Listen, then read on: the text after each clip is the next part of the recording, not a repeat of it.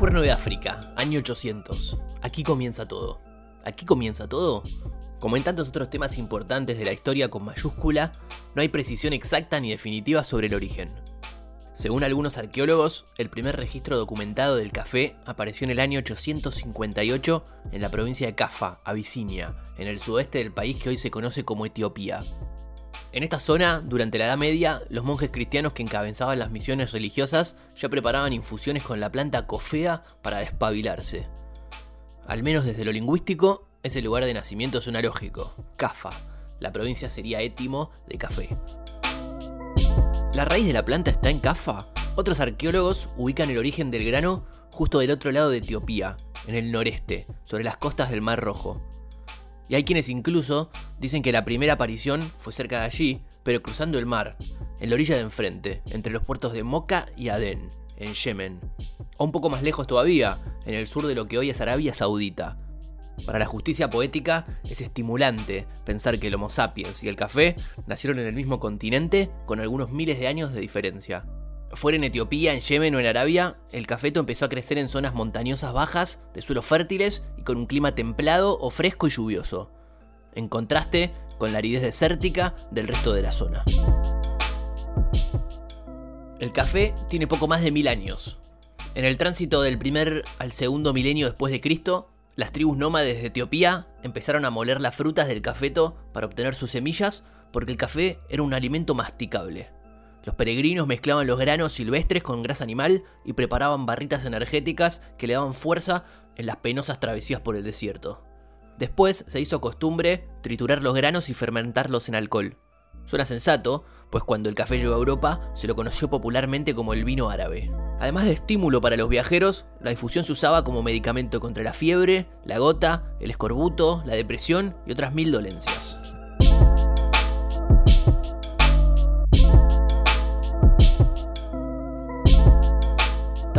Era motivo de locura. Más allá de la geografía, el café tuvo su fundación mítica.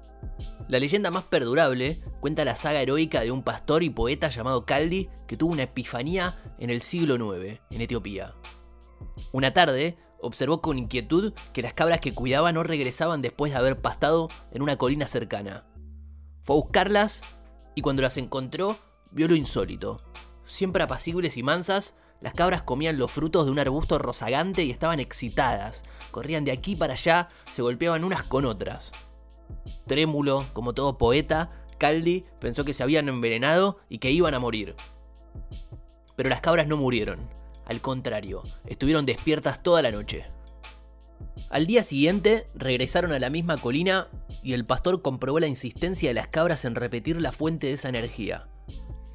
Audaz como cualquier pionero, Caldi probó las frutas del cafeto, pero le parecieron amargas. Ya de regreso al pueblo, regaló unas cuantas vallas a los monjes de un monasterio cercano. A ellos tampoco le gustaron y las tiraron al fuego. Con la combustión llegó el eureka. La pulpa se desprendió, las semillas empezaron a tostarse y los granos de café tomaron forma, sabor y aroma. Los monjes, siempre anhelantes del estímulo que les permitiera aguantar despiertos las largas noches de oraciones, adoptaron la infusión y la bautizaron Kawa, en honor al antiguo ya persa Kai Kabus, que, según la mitología, había sido elevado al cielo en un carro alado. En el siglo XV se registran las primeras plantaciones de cafetos en Yemen. Si es cierto que el café nació en Etiopía, ¿cómo cruzó el Mar Rojo? Se cuenta que los esclavos sudaneses, que eran vendidos a los árabes, mascaban café como quien hoy mastica coca en el consuelo de un viaje extenuante y que los clérigos sufíes observaron el efecto vigorizante de los granos en sus excursiones a Etiopía y los cruzaron hasta la península arábica. Entonces y ahora el café se multiplicó en el tránsito de un lugar hacia el otro como la bebida de los viajeros. Cada año, los peregrinos que llegaban en multitudes a la Meca tomaban café como quien bebe un líquido bautismal. En unas pocas décadas, desde Medina hasta Damasco, y desde Teherán hasta Constantinopla, todas las ciudades islámicas adoptaron la infusión como el bálsamo de una religión que no permite el alcohol. Pioneros en el estudio del álgebra y del ajedrez, pero también de los monopolios comerciales, los árabes vendían los granos tostados, pero nunca las plantas, para evitar la reproducción fuera de su reino. Era muy temprano aún para saber que el cafeto solo crece entre los trópicos y que, por más que quisieran, los franceses o los ingleses no podrían plantar café en sus países septentrionales. En 1615, los mercaderes de Venecia llevaron los primeros granos a Europa, donde se podían adquirir como medicamento o refresco. En las calles de la ciudad ducal se voceaba café café y se vendía junto a licores y chocolates.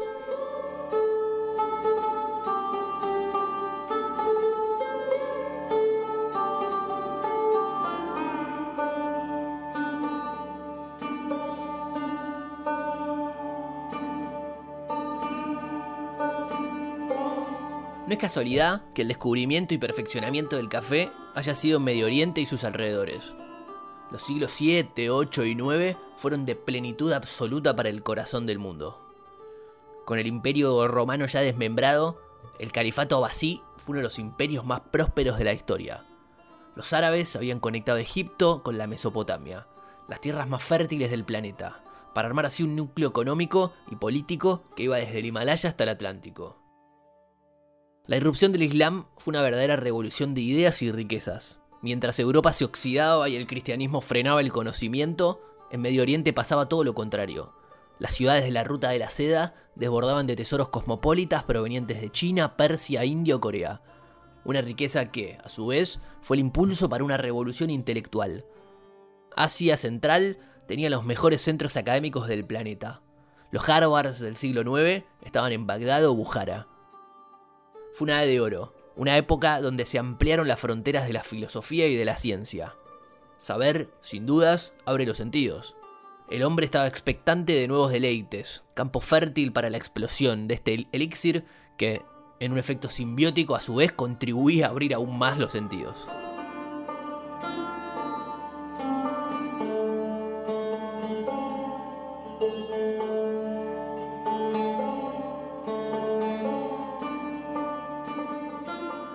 1600, Yemen.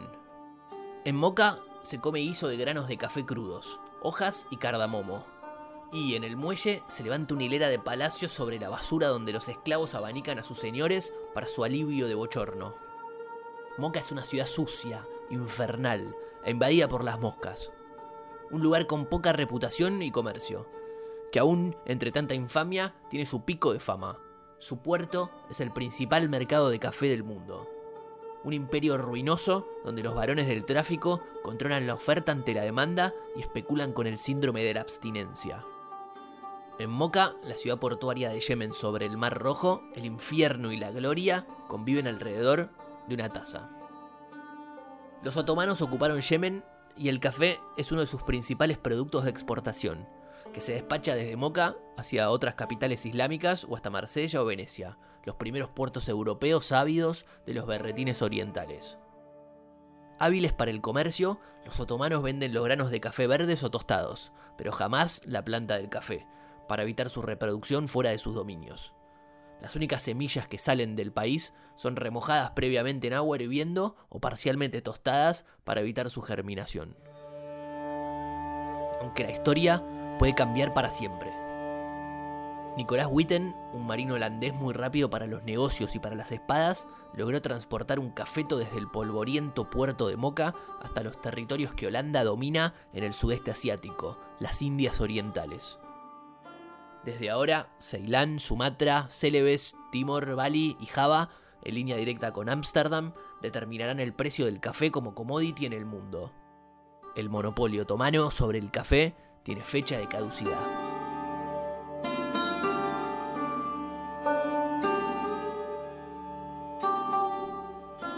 Justo estaba leyendo un poco El corazón del mundo, de Peter Frankopan, un libro de historia bastante extenso y complejo, pero que me interesó mucho porque corre un poco el eje del eurocentrismo para narrar un poco cómo fueron los acontecimientos en este epicentro asiático desde donde surgieron muchas de las cosas que hoy nos atraviesan y ni lo sabíamos. En el libro, por ahora, no me encontré con nada de café. Es más duro, habla de religiones, guerras y conquistas. Pero bueno, el cerebro ya está en cualquiera. Y cuando pasaba por estos siglos, algo me lo conectó con estas otras lecturas más amenas que uno encuentra en los libros de Nico Artusi, el sommelier de café.